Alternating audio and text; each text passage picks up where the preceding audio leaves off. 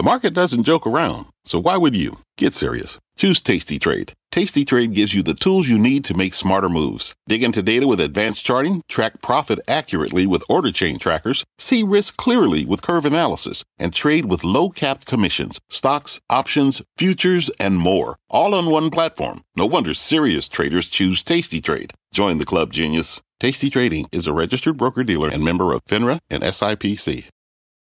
Homes.com knows that when it comes to home shopping, it's never just about the house or condo. It's about the home, and what makes a home is more than just the house or property. It's the location and neighborhood. If you have kids, it's also schools, nearby parks, and transportation options. That's why Homes.com goes above and beyond to bring home shoppers the in-depth information they need to find the right home. And when I say in-depth, I'm talking deep. Each listing features comprehensive information about the neighborhood, complete with a video guide. They also have details about local schools with test scores, state rankings, and student-to-teacher ratio. They even have an agent directory with the sales history of each agent. So when it comes to finding a home, not just a house, this is everything you need to know, all in one place. Homes.com. We've done your homework. My mission is simple, to make you money. I'm here to level the playing field for all investors. There's always a bull market somewhere, and I promise to help you find it. Mad Money starts now. Hey, I'm Cramer. Welcome to Mad Money. Welcome to Cramerica. Other people want to make friends. I'm just trying to make you a little money. My job is not just to entertain, but to educate, teach. Call me at 1-800-743-CBC or tweet me at Jim Cramer. Something strange happened when we turned the calendar to 2024. We kind of ran out of sellers. Sell. Now, before you call me an idiot when the market starts going down, let me just say I am approaching this thing retrospectively. I simply want you to understand how insanely different this market is from almost any other market I can recall. I'm talking about a total lack of analogies to anything I've ever seen. I've been prowling these canyons on Wall Street now for more than 40 years. Sure, today was a sedate session with the Dow advanced 141 points, S&P gained 0.23%, NASDAQ inched a 0.07%, really nothing going on. But keep in mind, there are so many reasons that we should be going down.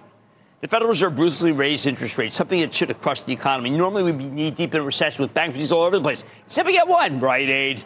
You'd expect companies to lay off tons of workers in order to stay solvent, right? Instead, highly profitable outfits like Amazon, Meta, or Spotify just fired people to boost their earnings, and it works. Meanwhile, higher rates did nothing to slow the rising cost of housing, principal locus, by the way, of inflation besides food, which also was immune to rate hikes, but not to Costco and Walmart. Oh, and by the way, congratulations to Rich Glanty, the longtime CFO of Costco, who's been more effective holding down the costs for food for you than any central banker on earth, and he's now headed for retirement. Rich, we wish you the best of luck. In fact, housing's still up more than 35% in value since 2019, despite a doubling in mortgage rates. Now, that's not supposed to happen either. Normally, when rates go this high, you end up with a housing glut that only gets worse as the homebuilders are forced to cut prices in order to unload excess inventory. Well, we still got a housing shortage, though. So the Fed's rate hike slowed the pace of inflation, but the cost of living remains much higher than it was before the pandemic, as we know from a frustrated McDonald's, which talked about prices being too high for many of its consumers. In other words, higher rates didn't bring out stock sellers, as they have every time, save for two short periods in the 90s. Or more likely, they may have brought out the sellers in 2022 and parts of 2023. But at this point, perhaps because the Fed's on hold with its next move to cut, the sellers have run out of ammo. Second, when you have a slowdown, you got a hedge fund playbook that says you got to dump the transports and the machinery stocks. They are supposed to be untouchable in this environment. But have you seen them lately? Led by the bedraggled United Parcels today, the whole group is on the move. Union Pacific and CSX at 52-week highs. J.B. Hunt, huge trucker. It's there, too. It's knocking on the door of an all-time high list. How the heck is that possible unless there's simply no one who wants to sell them that badly, or they're all owned by index funds? Or consider the case of machinery maker Caterpillar. If you go back to when it last reported, I made an impassioned defense of the stock right here, which we owned at that point for the Chapel Trust. I was in disbelief that people were selling Cat down at 208 because of some shadow boxing about inventory. The sellers were blitzing the darn thing, daylight precision, nighttime saturation bombing, you name it. And then the buyers overwhelmed the sellers as the stock rallied and then rallied and rallied from its lows. The shorts dug in their heels, but when we saw the earnings yesterday, they were fantastic. And we realized that Cat's business had been de-cyclicalized. Yeah, that's kind of like no more cyclical. Its biggest customers are in China residential housing. They're oil and gas and data centers. America's the biggest maker of data centers and the biggest oil producer in the world, least exporter in the world. Both are growing by leaps and bounds. So the stock closed at 322 and change today, up from 208. Not bad. Third, we have what looked like a gigantic bubble going on in artificial intelligence. I've never seen an inflated and overstimulated concept. And I say that as someone who's believed in AI and generative AI all the way. And a champion NVIDIA as an own it, don't trade it stock for ages. The conventional wisdom said true believers in AI would eventually be left holding the bag as the whole house of cards collapsed. But it didn't happen. Sure, it still might. However, we've now seen a run in these stocks of biblical proportions. NVIDIA was at 210 a year ago. Now it's at 682. Supermicro, an adjacent player, is already up close to 140% just this year to date. AMD was at $83 a year ago. Now it's at 168. Ladies and gentlemen, these moves are simply insane. History says these AI stocks should have been obliterated by now. But what are you going to do with NVIDIA after it reports the largest upside surprise in history, a $4 billion blast to the upside? The upside.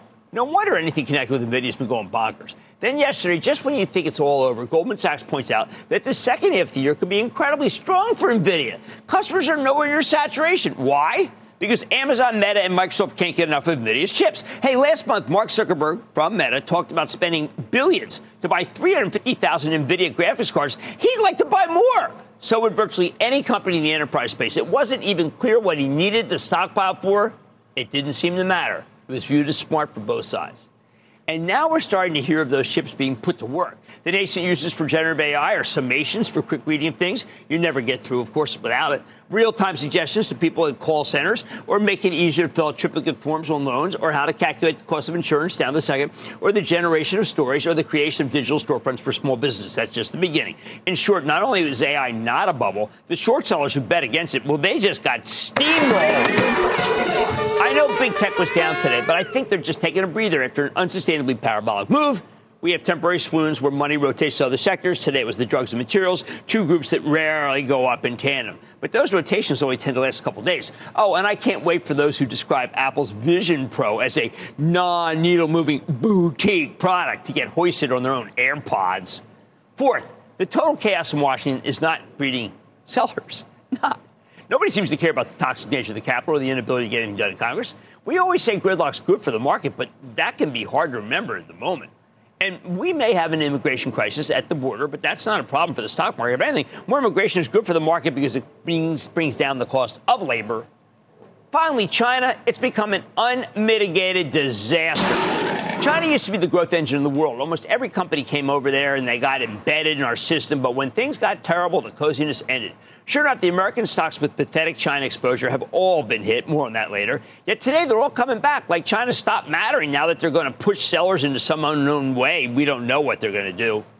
Now we have some outliers. Always do. The banks are reacting to the weakness in New York Community Bank Corp, which bit off a little bit more than it can chew, and it bought Signature, something regulators probably should have prevented, but they weren't doing their job.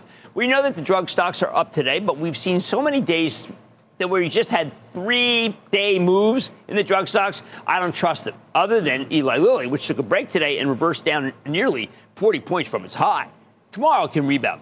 Oil's having a nice run, but that's because BP put up some good numbers, please. Too much of a glut there. So the bottom line, last year we would have seen sellers coming out of the woodwork on all the moves I just mentioned, weighing if not knocking down stocks. Now, though, I think the short sellers have been obliterated, and almost everyone who wants to sell seems to have already gotten out. That's how you get such a strong stock market despite a not-so-hot environment. Perhaps only higher prices will produce the sellers that seem to have vanished, or maybe, just maybe, they've been vanquished. Let's take some calls. Let's go to Jeffrey in Massachusetts. Jeffrey. Hey, Jim, what's going on, man? Well, I don't know. I like the action today. I liked it a lot. A lot of cool places. What's happening? Not much, buddy. I'm just calling tonight because I need some help on Builders First Source. I bought it at 29, and since then, it's shot up almost 500%. Can you give me advice on whether to Hold on to it. I was just telling my fantastic, unbelievable, incredibly staff, could we please get Builders First Source on the show? I mean, this is just crushing me. Guys, listen to me. Dave, why don't you come on the show? I like your store. I've been to the new ones. They look terrific. Builders First Source, you do not touch that one, Jeffrey, because that one is what we call an up stock. I think we should go to Ann in Indiana. Ann. Okay, Jim. Thanks. I'm a club member. Thank you. But I need a lifeline. I just feel confused lately. And one of the things I feel confused about, you had talked about consumer or enterprise stocks at this stage of the game. Right. So I'm a little concerned about Stanley Black & Decker, or do I just have to be patient? Okay, this is just a great question from a club member, and thank you so much. We're looking forward to seeing all the club members for our meeting. Here's the problem with Stanley Black & Decker. It's the one stock we have that needs rate cuts. We decided to have one that needed rate cuts, so if we get rate cuts, the thing goes to 120. This one is going to mark time and until we get the rate cuts, so don't mind. It's just what has to happen. Last year, we would have had sellers all over the place, given the environment, the checklist I gave you. But now I think most short sellers have been obliterated. And anyone else, I mean, I don't know who's left to sell other than index funds. Everybody tonight, ever since interest rates peaked in October, stocks like Simon Property Group have been able to make a comeback. So what should you make of the high-end mall owner and operator up here? Don't miss my exclusive with the CEO. Very rare. Then Cramer fave Chipotle reported after the bell, and I'm running through all the headlines from the quarter with the company's top brands. And after a mixed quarter this morning, what should you make of Carrier Global as the company continues to make some major portfolio changes? I'm checking in with the CEO, so stay with Cramer.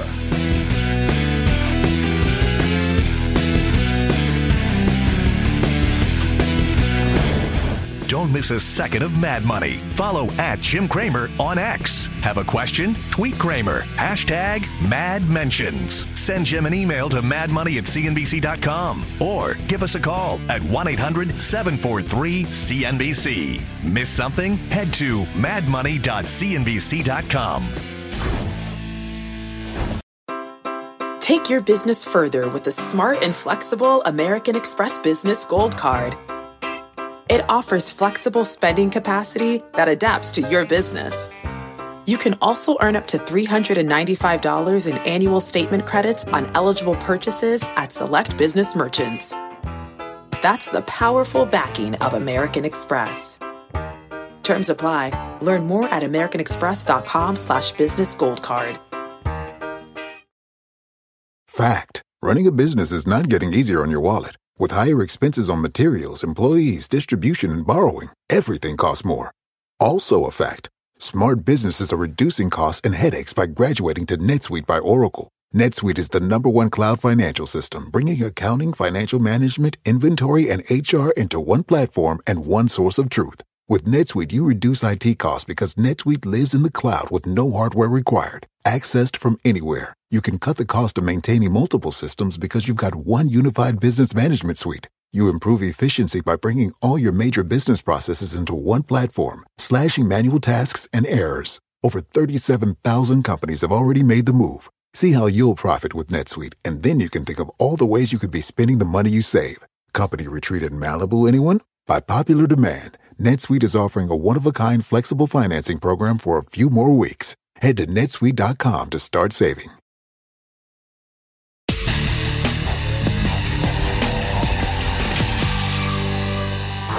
After roaring in November, December, the high-yielding real estate investment trust has spent most of 2024 trading sideways as long-term interest rates rebounded from their lows. Remember, it's the bond market that's the real competition for these dividend stocks. Last night, though, something might have changed when Simon Property Group, the leading owner and operator of high-quality mall properties, reported an excellent quarter with funds from operations, the REIT equivalent of earnings, coming in much higher than expected. And even though Simon's guidance for this year was, let's call it a little conservative, the stock still roared, up nearly 5% today to $143. That's up more than $30 from where it was trading back when I recommended it on November 1. So can this stock keep climbing, this conservative stock?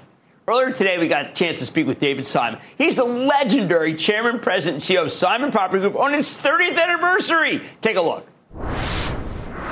Mr. Simon, welcome to Mad Money. Congratulations on 30 incredible years in the business.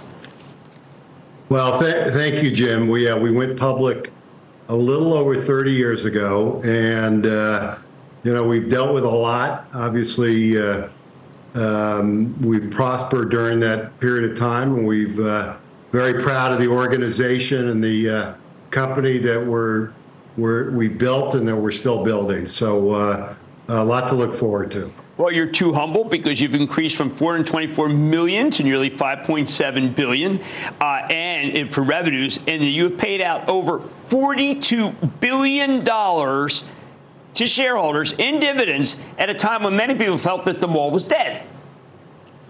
Yeah, that's the best stat to contradict the narrative that's out there. That's not to say that, you know, properties don't change. Certain malls have obviously become obsolete or gone out of business, but the good properties have really prospered.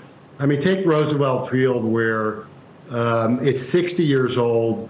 Today it does north of $100 million of net operating income.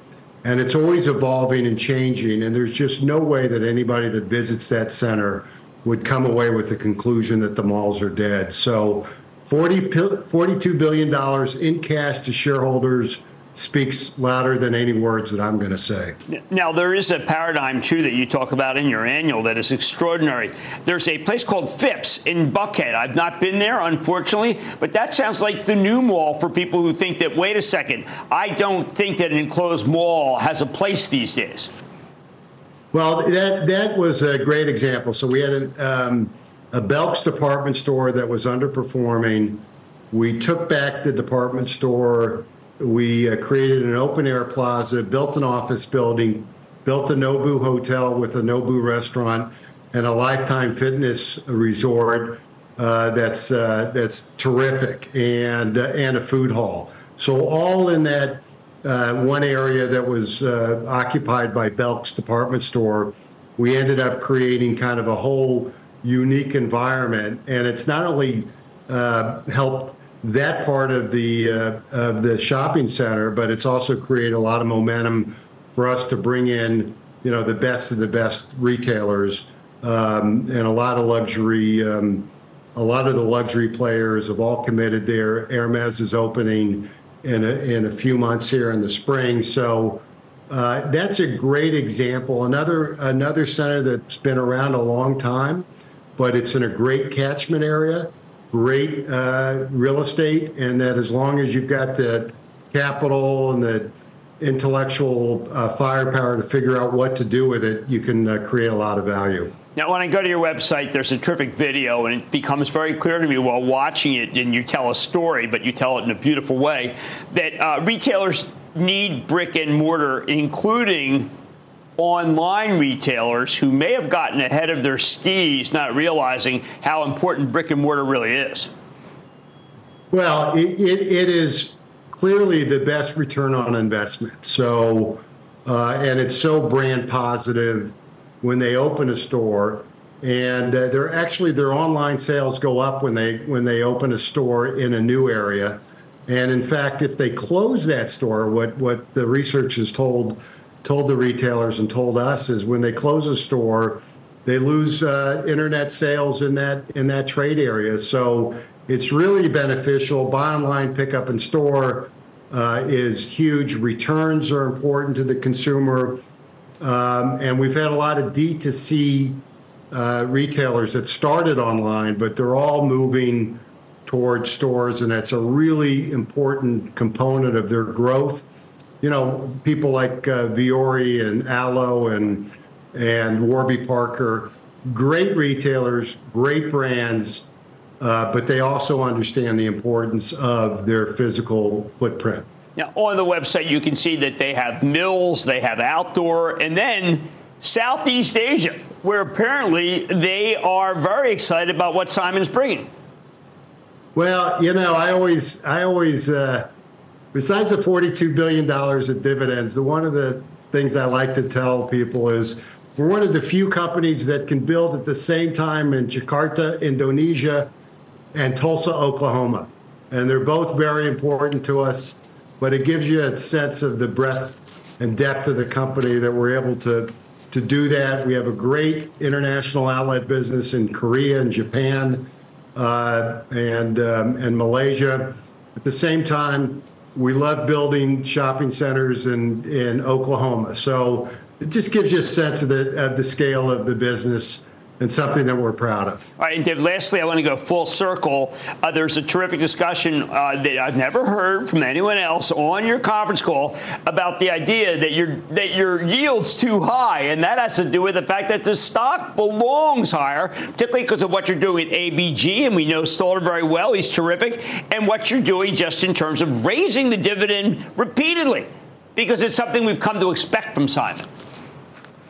Well, yeah, you know, it's kind of tongue in cheek, but the reality is when you look at either the S&P 500 or even the REIT industry, we have a high yield, but yet we have a very low payout ratio, and we have an A-rated balance sheet from S&P. So when you put it all together, we think our stock ought to be higher and therefore our yield lower. Because we're producing cash flow growth with a great balance sheet. We have $11 billion of liquidity. But listen, it's our job to, you know, to tell the story about why our company ought to be valued more. So we'll keep raising the dividend. The $42 billion that we've paid out will increase. We pay out, Jim, about $2.7 billion a year in cash dividends. But yet we still generate about $1.5 billion of excess cash flow that we can plow back in to grow our earnings and therefore grow our business. So we respect the REIT model about the payout, and we just think people ultimately will begin to value it a little greater than they have in the past. But even though we've been public for 30 years, we're more than prepared to show the world that we can keep growing our company. Well, and I know it's your job to tell the story, but I feel it's also my job. After doing the work, I once again felt, and this time I'm serious, I got to put this in my charitable trust. I need consistency. I need yield. And I think that Simon is probably, of the stocks I look at in my portfolio, Simon would have the best of both. David Simon is the chairman, president, and CEO of Simon Property Group. The symbol is SPG. I urge you to go to the website. It is transparent as any that I've ever seen. Thank you so much, David, for coming on Mad Money. Thank you, Jim. Thanks for having me. See you soon. Mad Money's back here for break.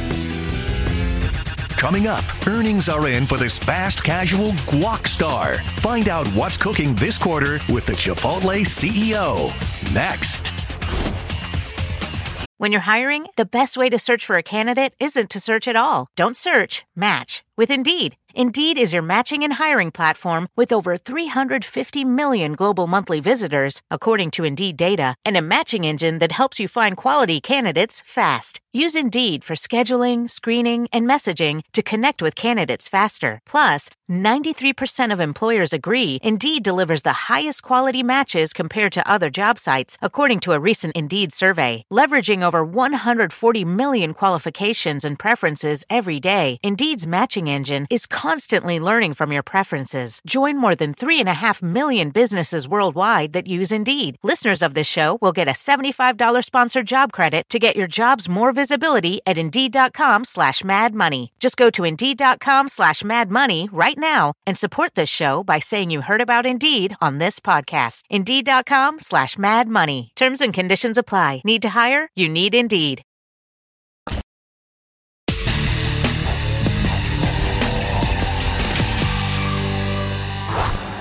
I always get squeamish when a stock comes into earnings season with a full head of steam, like Cramer fave Chipotle, which has soared more than 40% from its October lows to an all-time high yesterday. As much as I like this company, how does anybody deliver results that are strong enough to justify such a major move? Well, that is exactly what Chipotle did tonight when it turned in a flawless fourth quarter with much better than expected same-store sales up 8.4% year-over-year, a clean revenue beat, and a sizable 65-cent earnings beat off a $9.71 basis. Management also gave you a solid full-year forecast, so no wonder the stock is roaring in after-hour trading. And I don't think it's done. I've been saying that since the stock was at $300. It's now north of $2,500. How'd they pull it off? Hey, why don't we go straight to the source with Brian Niccol? He's the bankable chairman and CEO of Chipotle Mexican Grill. You had a better read on the quarter. Mr. Niccol, welcome back to Mad Money. Hey, Jim, great to be back. Well, look, you've got up and down. The numbers are fantastic, impressive all the way. I want to start at the top, though. Your comparable restaurant sales, wow, 8.4. Now, comps had fallen from 10.9 down to 7.4 in second quarter 23 to 5 in third quarter 23. How do you explain this reacceleration? Because it's rather dramatic. Yeah, what I'm really excited about, too, is that that comp is driven by transactions. You know, our transactions were up 7.4%. And really, it's a testament to our operators getting back to executing great throughput, great fundamentals, great culinary. And I think we've been rewarded with some terrific results. Yeah, you're the only one I know. I mean, I probably own a restaurant. I couldn't believe it. So I said, yes, this is going to be an easy interview. At last, it wasn't just done by price. But I have to tell you, you probably had to think long and hard about price because, look, McDonald's, which you know very well, of course, they took too much price. And you saw that it really hurt them. How about the balancing act? How do you know what to charge? You know, look, it's obviously been a really tricky environment over the last 2 years with all the inflation that we've had to deal with, labor challenges, so on and so forth. But I think what we've always stayed focused on is we want to provide a great value to our customers. And what we hear back time and time again is when we do great culinary, terrific speed, terrific customization, at the prices we've been able to maintain, we're really affordable, and folks view us as a terrific value. So we keep a really close eye on that, and I think you're seeing that in our transactions as a result of it. And, you know, obviously we want to onward continue to drive this idea of, hey, look, when you want great culinary, clean food, exactly how you want it, we're the place for that. And I think that's what's really resonating. And the speed. I mean, you're doing 3 million average unit 5 now. In 20, look, just a few years ago, you're doing 2. And now you're talking about doing 4. I just honestly, I don't know how you're going to do 4. I mean, that's just an unbelievable stretch goal. Yeah, look, I think we're really delighted that we got past our 3 million average unit volume goal. That was a target that we wanted to achieve. Obviously, we believe we can get to 4 million. And it's because of what you just said, Jim. We believe if we can hit our throughput, we can get to 4 million average unit volumes without having to add another day part. It really is around executing great food at lunch and dinner and moving people through the line quickly. We know when the line is moving, people stay in the line. When the line slows down, people walk away from the line. So we're going to drive harder and harder towards getting great throughput. Oh, boy, I'm so glad you mentioned that. I think people don't understand throughput is that. Look, that's the nectar of the gods, and it's the hardest thing to do. Now, I have to understand, when I go to my Chipotle, I don't go to the Chipotle. Why? Because sometimes I have to say, oh, give me a little extra this, a little extra that. I'm not alone. I hear the guy in front of me say it and the person behind it. But when I look at the digital, it's going down 36.6 to 36.1, and, you know, ever since the pandemic. Is this other people like me who actually just frankly like to be in the store? Yeah, I mean, what we're seeing is the digital experience is probably better than it's ever has been. You know, we're more on time, we're more accurate, and we continue to give people great experiences on that front. What we hear time and time again, though, is exactly what you said, Jim, is when they can come into the restaurant, they see the food, it's moving quickly, they can do exactly what you said, like, hey, how about a little more rice, or, you know, go a little heavier on the cheese. They appreciate that one-to-one relationship where they can get exactly the bowl that they want, which you can't do in the app. And, you know what, our team members do a great job of getting people what they want. I kind of joke, our guys are always finding ways to say yes. And I think that's a powerful experience when you're moving down the line with us. I've only been met with a smile when I ask. I have to admit, I do ask. What can I say? Now, this number of new restaurants, your long-term goal of 7,000, I remember when it was 6. I remember it was 5. You feel you have that much room, huh? Yeah, look, you know, we really do believe we can double the restaurant count to 7,000. And the way we get to that is just, you know, kind of using really simple analysis. We look at our highest penetrated markets, like in Ohio, where we continue to add restaurants. And if we just replicate that across the country, we quickly get to 7,000. So we view it as a conservative number, and we view it as something that's very feasible in the long term. At the same time, Brian, I know you folks care passionately about management, who's on the make line. Can you really find that many great people who can meet Chipotle standards? You know, look, I think one of the things that's been really powerful for us, Jim, is we have held ourselves to a very high standard, and people like to be a part of an organization, frankly, that has high standards and also is a growing organization. So we've got the lowest turnover we've seen in years. Our general manager turnover is now in the low 20s. Our crew level turnover is, you know, in the low 100s. So we're seeing a lot of stability on our teams. The other thing that I'm really excited about is these teams are where we're promoting people. So we're going to promote over 20,000 people in this past year. 90% of our general manager positions are from internal promotions. So people are really excited about joining our team, not only because of the purpose that we have, but also because of the growth that they can experience with our company. So we're pretty fortunate right now. We're able to attract and retain the right people that buy into our purpose and our standards. That's fantastic. It's Costco-like. I don't know many other places where you can just go and just grow and grow and grow and start from a terrific position, but just keep moving up. Now, one last thing. You said that was important. I find that what's important is the must-visit restaurant guide to impress dates on Valentine's Day. Now, I'm way past this period. This list does not really help me, this nature lover, Sedona, Arizona. But there are many people who are, let's say, have great commonality among each other because they like Chipotle. Just give us a little sense of the fact that 2.4 times more likely to strike up a conversation. That seems like a great ethos for Chipotle to live by. Yeah, no doubt. And, what I'll tell you is the number of people, whether you can make it to Sedona for a beautiful vista, or if you can just go into a Chipotle, what we see over and over again is people love to share a burrito or share a bowl. So if we can make people a little better Valentine's Day, why not? So we're excited to be a part of that with everybody. Well, I'm at the age now where I'm just happy to get the brisket.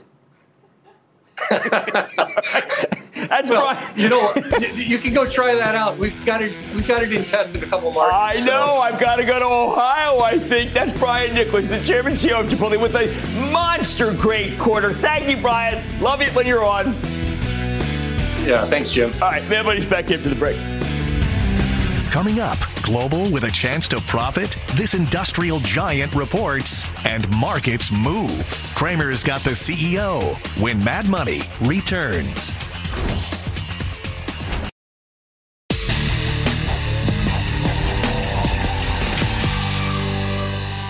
What do we make these numbers from Carrier Global, the heating, ventilation, air conditioning company that I've liked for some time now? This morning, Carrier reported what was clearly a mixed quarter. A revenue miss fueled by dealer destocking in the residential business, although they still delivered a modest earnings beat thanks to strong cost controls, and their full-year forecast was solid. That wasn't enough, though, to get the stock moving in the right direction. Instead, it pulled back about 3.5% because Wall Street didn't like this residential heating, ventilation, and air conditioning shortfall, which I think is a temporary speed bump. See, I'm a little more sanguine about this one, though, because earlier today, we got a chance to sit down with Dave Gitlin. He's the chairman and CEO of Carrier Global right here at New York Stock Exchange on their big day. I thought he told a darn good story. Take a look. Dave, since we talked last, we've got a remarkably new Carrier, which I like as much as the old one, but it is what we call on Wall Street a cleaner story. So in the light of your day, tell us what the new Carrier looks like. The new Carrier is focused all on sustainability. So we looked at our portfolio. We're shedding our fire and security business. We had a stationary refrigeration business. Shedding that will be a pure play, high growth HVAC-R company. HVAC with a transport refrigeration business with 100% of our portfolio focused on sustainability. Okay, so right now we have some weakness in residential, but office is very big. Are these just kind of a yin and a yang, or can they both be hot at the same time? Well, we look at Resi last year. I think we kind of took our medicine last year. We were coming off a few great years.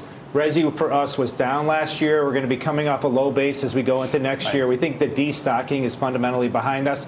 So we're looking at high single-digit growth in the Resi business. Okay. For 2024, we look at commercial HVAC. There are some things that are enormously hot. Data centers up 10x. Right. Healthcare continues to be strong. We look at higher ed, strong, K through 12, strong. Commercial real estate is less weak than it was. It'll probably still be a little bit weak, but what's good is very good. But you have to understand, those are mega trends that you're talking about. These are not cyclical businesses in commercial. These are secular businesses. They're not going to stop at the end of 2024. That's 100% right. And the biggest trend is around sustainability. Yes. Like if 10 years ago you were going to bet on EVs, it would have been a great bet. There were 300,000 EVs 10 years ago. This last year is about 17 million, a 4,000% increase. And that's what we're seeing in our space, a fundamental shift from gas and oil-powered heating for buildings shifting to heat pumps, which were all electric. Okay, so let's talk about the acquisition in Europe, which is now closed. And I want to be sure people understand that this is not something necessarily has to stay in Europe. This is real technology that you bought, and you're keeping the key people. 100%. So 12,000 employees, welcome to the Carrier family. It is the single best company in the space in Europe. Viessmann, unquestionably the best brand, best channel, best technology, best positioned company in Europe for this transition from gas and oil-powered heating for your homes to heat pumps. So the market, you know, legislation will move around a little bit. Fundamentally, the shift is unprecedented and significant. Well, let's talk about that. In Germany, you got 24,000 euros a subsidy. They just cut it to 21,000. Now, you told us when this happened, you're going to come to expect that, Jim. But the fact is that still a huge amount of money? And does it matter? Will people not switch because they cut the subsidy? No, overall, depending on the specific dollar value, the subsidy level is between 40% and 70%, depending on a bunch of factors. We're very pleased with the subsidy levels. The issue we had was we had about 8 months of dithering on how the legislation was going to fundamentally play out. And that put a dampening effect on orders while people were waiting to understand what's the subsidy level. They finally finalized this legislation in January. What did we see right away? Heat pump applications went up in January for the first time in many months. The pre-order activity in the Viessmann website went up in January. The legislation's final 40% to 70% subsidy, so we feel very good about especially growth in the back half of the year. It just had a bit of a dulling effect for a few months in there. Understood. Now let's talk about what heat pump is versus the standard and why it's so remarkable and that this is, could be something that would really help us with global warming. 100%. If you picture your home, you have a gas furnace. Right. A heat pump is all electric. So it's basically running your air conditioning in reverse. So outside your home, you have that split system. Instead of air conditioning that's blowing hot air out your home, heat pumps blowing hot air in the home. So it's a complete transition to electric heating. And what we're seeing in Europe is in your bathroom or in your utility room, you have a wall-hung boiler that's either gas or oil-powered. All of that is going to transition to electric over time. And it all starts with the European Union framework. 55% reduction in greenhouse gas emissions by 2030, 90% by 2040. You cannot get there without heat pumps, and they specifically call it out. Every country, France, Italy, Poland, they're all laddering up to the EU framework. Now, I thought of you today, Dave, because I knew I was going to see you. What's going on in California? What's going on in Chile? What's going on in Florida? These are global warming, and there may be politicians who want to dither about this, but a lot of us are heartsick, and we realize that not enough is being done. Your company is uniquely trying to stop this. There is a true ethos of this Carrier, isn't there? There is. That's part of our DNA. It's part of why we come to work every day as a team. So it still is very important to Max Viessmann, who's now joined our board. It's important to the 55,000, now 67,000 employees of Carrier. We not only feel like we have an opportunity, we have an obligation to do good for future generations. And remember, Jim, that 40% of carbon emissions come from buildings and 40% of that from HVAC systems. So we are in a phenomenal position to make this world a better place for generations that come after us. Now, I think a lot of people think, well, the United States, what the heck are we doing? But you mentioned something interesting. You mentioned K through 12. So we do have some things going on right in this country. Oh, yeah. K through 12 is unlike anything we've seen in many, many years because of the federal funding, this ESSER funding, which actually has to be spent over the course of the next year. Has to be spent, at least allocated. So we're seeing K through 12, our orders were up 25% last year. We're seeing the highest growth we've seen in K through 12 in the history of our company. So we're seeing continuous double-digit growth in K through 12, and that's going to continue this year into next year. Not only are they investing in healthy indoor environments in the air, which is very important following COVID, but it's also very important because they're investing in sustainability. All right, so one last question. Yesterday, Caterpillar reported, and they talked about data center, secular growth for CAT.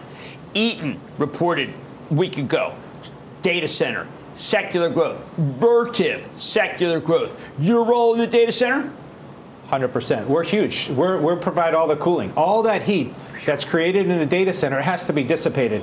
And when you look at an AI chip, it's producing far more heat. So we're working on new technologies, liquid cooling, to provide better heat dissipation for data centers. So if you look at our business in North America, We have a higher percentage of our business going towards data centers than we do to commercial office buildings. So we are all in on data centers. Okay, this is just a really important thing because we're going to revisit this over and over again. This is about not what's known as cyclical, where if the rates go up, rates go down, things go crazy. Secular means like this, that's long-term growth, and that's what we like to see. Dave Gitlin is the chairman and CEO of Carrier, the symbol CARR, on their big day. Thank you, Dave. Thank you, sir. Coming up, pop open those umbrellas and tee up your toughest questions. Cramer takes on all comers in the lightning round. Next.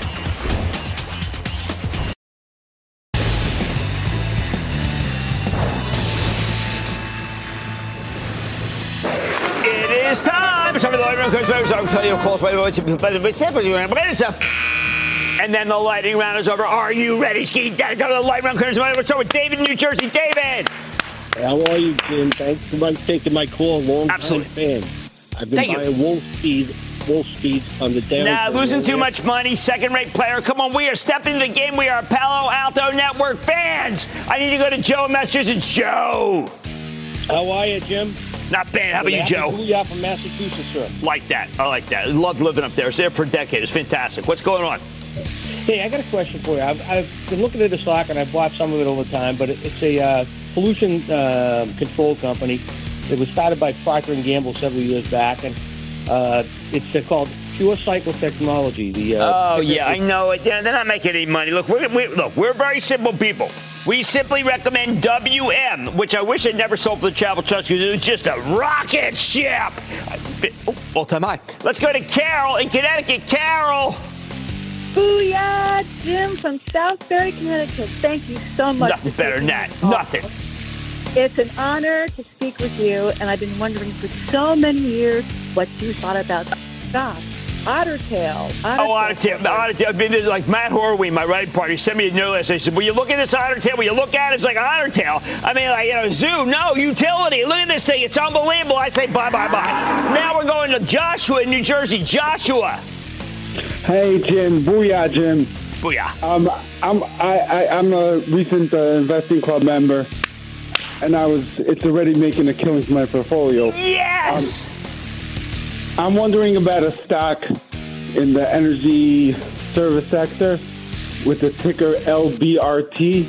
Very inexpensive stock. Don't really get it. The patch is just so hated right now. SLB's disliked. Hal's disliked. But you know what? This is a good company. I want you to stick with it, okay? And I don't mind the patch when the stocks are this cheap. Let's go to George in Virginia. George. Good evening, Cramer. Thank you for continuing to share your knowledge with us. We really enjoy the show. I ain't going anywhere. What's happening? My question is Palantir.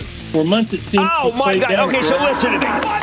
Hates me. I really don't care. You know what? I don't care. I like what he did. I didn't understand exactly that one mention about like self-fulfillment, but it really wasn't that. I will say they did have a blowout quarter. I like his bombastic nature, and I am calling him officially right here, right now, the Dave Portnoy of cybersecurity. Wow. There's a statement. Let's go to Frank in New York, please. Frank. Booyah, Jim Cramer. Booyah, Frank. How's it going? First time, long time. First time, long time. Love it. Okay. Buy or sell. AVB, Avalon Bay. Buy it. 3.94 yield. It's terrific. I like Simon Property more, but I think Avalon Bay right here is done going down. That's a gutsy call by me. I need to go to Gino in California. Gino. Hey, hi, Jim Cramer. Hey. You know, like, I'm a great fan of yours. I watch a lot of videos, and I learn a lot from your videos. And thank you. I'm still learning. And I invested in one of the stock, ticker symbol HLF, Horrible Life. And we got to step up our game. Not good enough. We don't want that. Let's say high quality. And that, ladies and gentlemen, conclusion of the lightning round. The lightning round is sponsored by Charles Schwab. Coming up, China's big swagger is looking more like a stumble. Cramer breaks down what it means for your money. Next.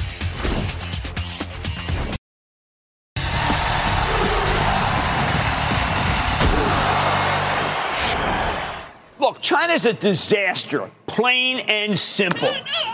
We struggle to believe it because until a few years ago, the Chinese had arguably the best economy on earth. For decades, it was the great driver of global growth. China's an authoritarian dictatorship that can get things done, even if they need to shoot a few executives in the process.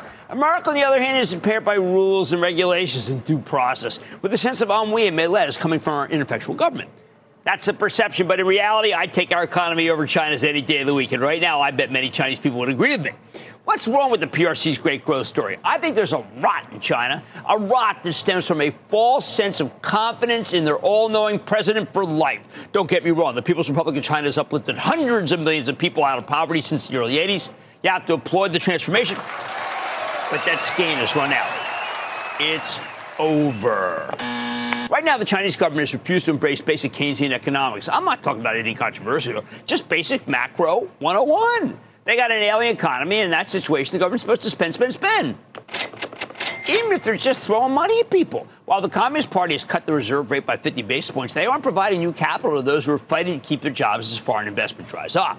You might think it'd be a good time for American companies to expand in China, but the country hasn't changed any of its onerous rules that exist to protect their own companies from foreign competition, to put it charitably. Who wants to invest with harsh conditions and crony JVs that steal your IP when there are so many other countries that are eager to do your business? How bad are things over there? All right, consider what's happened in our charitable trust portfolio. Get this. First, the retreat from the Apple iPhone this quarter led to an estimate cut last week. A slowdown in sales for Estee Lauder resulted in multiple estimate cuts and billions in market cap loss. Starbucks was crushed by competition and a weaker Chinese consumer. It's way off its highs. Danner had a big inventory overhang in China that is just now being worked off. Linde saw slowing sales, one of the few weak spots for industrial gas in the entire globe. DuPont got hit terribly in China, which helped cause one of the worst pre-announcements of the year. NVIDIA has a ton of business in China, but the lucrative orders could be over because of export restrictions imposed by our government, because we don't trust China to give the NVIDIA cards to the military. We think that's what they're going to do. We sold some Procter & Gamble today to right-size position. Why? China. Can't chance it. It is a never-ending source of pain for American companies. What's the Chinese government's response right now? Simple. Manipulate the stock market higher to get rid of the ugly stain of the averages. 2015, 2016, when China had a bear market, they made it very difficult to sell by actually hounding the sellers. Looks like they may be following the same playbook. It's a short-term band-aid, but long-term, the market has done nothing since they started manipulating it as a matter of government policy. That said, if China put draconian pressure on the sellers, then their market will definitely get a short-term bounce. And if it did the last time, if the government gives them the go-ahead to sell, maybe they can actually put some of that newly created capital into something other than empty apartment complexes this time. Still, understand, China is not what you think it is. Their regime wants to be all-powerful, but increasingly we're realizing we gave them the power, whether you think it's time to take it back or not. So many companies made their bed with China that it's embedded into our supply chain. Until it's rooted out, the pain is not over. The Chinese government simply doesn't have the horses to do more than save their stock market. And I bet it will be saved, making the big stocks their good trades. Just remember, though, they're poor investments, and that's what they'll be until the Chinese Communist Party figures out how to manage a modern capitalist economy. I like to say there's always a bull market somewhere, and I promise I'll try to find it just for you right here on Mad Money. I'm Jim Cramer. See you tomorrow. Last call starts now.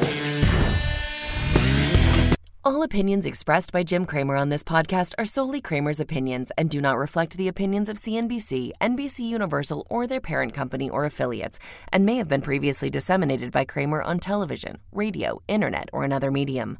You should not treat any opinion expressed by Jim Cramer as a specific inducement to make a particular investment or follow a particular strategy, but only as an expression of his opinion. Cramer's opinions are based upon information he considers reliable, but neither CNBC nor its affiliates and or subsidiaries warrant its completeness or accuracy, and it should not be relied upon as such.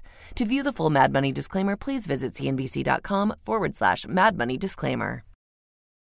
Te presentamos a la familia Rubio. Ellos hacen todo en familia. Rompecabezas, viajes a Walmart, ejercicios, cocinamos, todo. Y cuando supieron que la farmacia de Walmart tiene vacunas para todas las edades, desde HPV hasta neumonía, pues nos fuimos en familia a vacunarnos. Y de una vez hicimos nuestras compras. Like, obvio, abu. Protege a tu familia con vacunas para todos. Haz una cita hoy con los farmacéuticos expertos de Walmart Pharmacy. Bienvenido a una farmacia más simple. Bienvenido a tu Walmart. Sujetas a disponibilidad y ley estatal aplicable. Se aplican restricciones según la edad. Pregúntale a tu farmacéutico por detalles.